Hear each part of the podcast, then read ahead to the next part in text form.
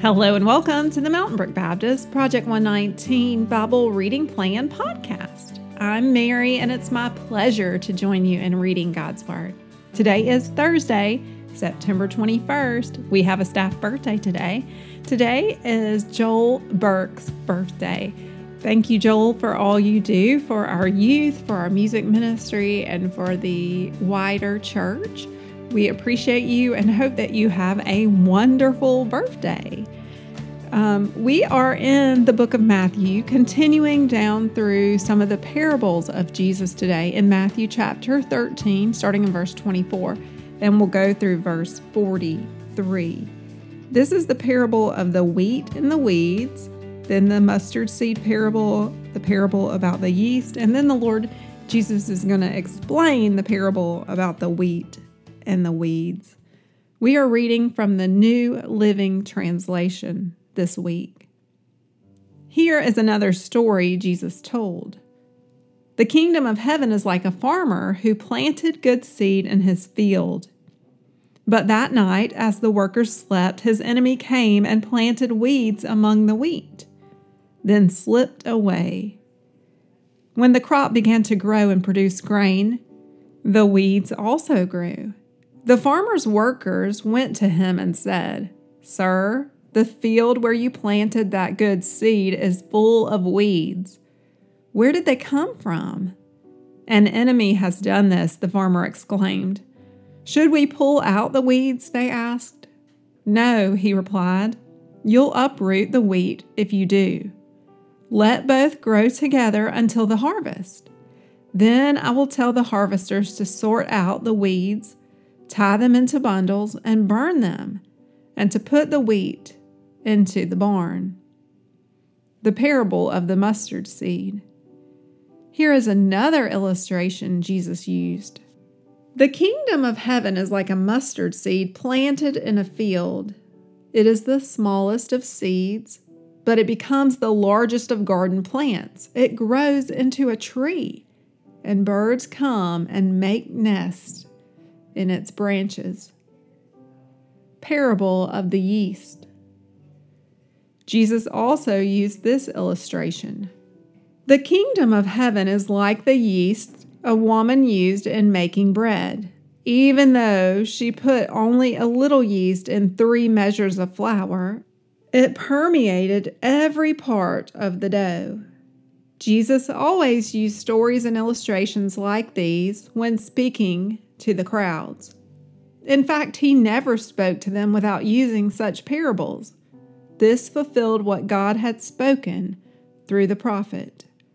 I will speak to you in parables. I will explain things hidden since the creation of the world. Parable of the wheat and weeds explained. Then, leaving the crowds outside, Jesus went into the house. His disciples said, Please explain to us the story of the weeds in the field. Jesus replied, The Son of Man is a farmer who plants the good seed. The field is the world, and the good seed represents the people of the kingdom. The weeds are the people who belong to the evil one. The enemy who planted the weeds among the wheat is the devil. The harvest is the end of the world, and the harvesters are the angels just as the weeds are sorted out and burned in the fire. So it will be at the end of the world. The Son of Man will send his angels, and they will remove from his kingdom everything that causes sin and all who do evil. And the angels will throw them into the fiery furnace, where there will be weeping and gnashing of teeth. Then the righteous will shine like the sun in their Father's kingdom. Anyone with ears to hear should listen and understand.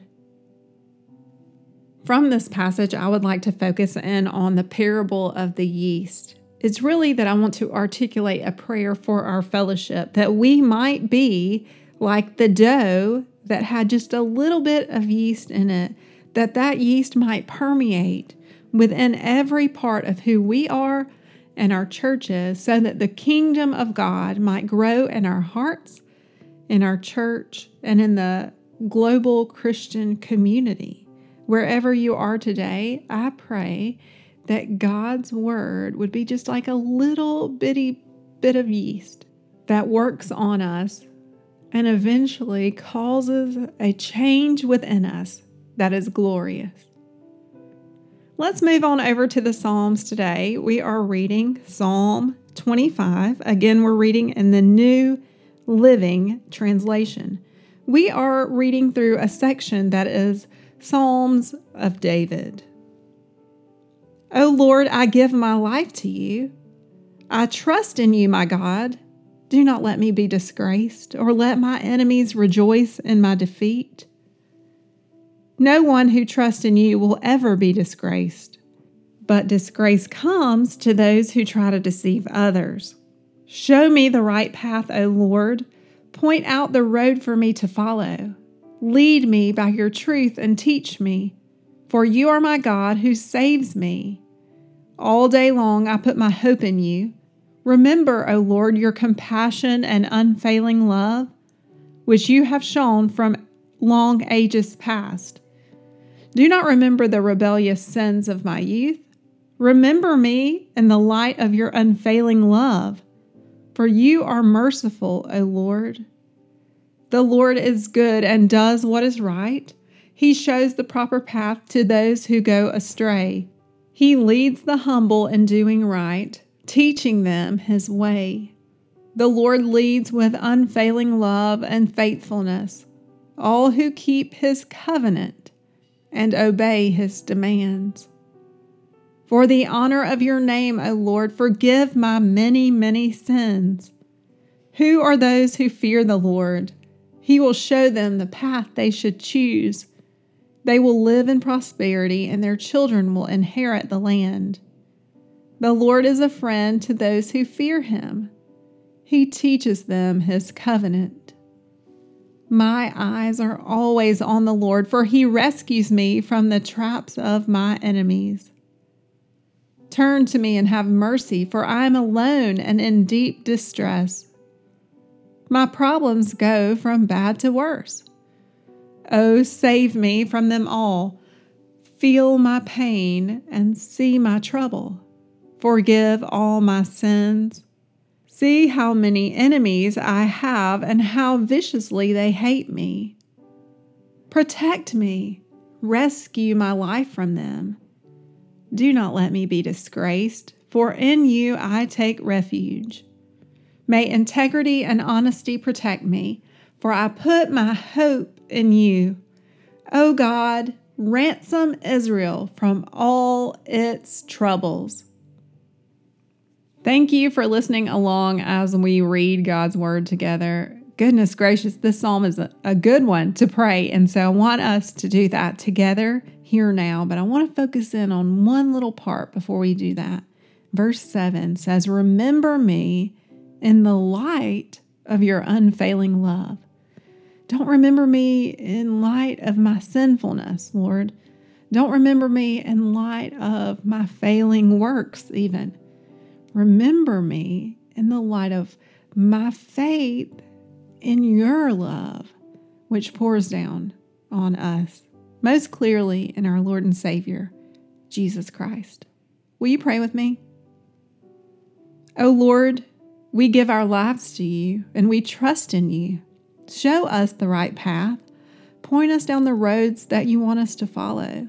Lead us by your truth and teach us for you are a God who saves. Help us to be a people who put our hope in you. We remember your compassion, Lord, your unfailing love. Please forgive us for our sins and please do not remember our past sins. Instead, please remember us in light of the love that you displayed for us in Jesus Christ. We believe in him we thank you that in Christ we are righteous. Lord, you are good. You do what's right. You show us the proper path to go. You lead us in doing what is right.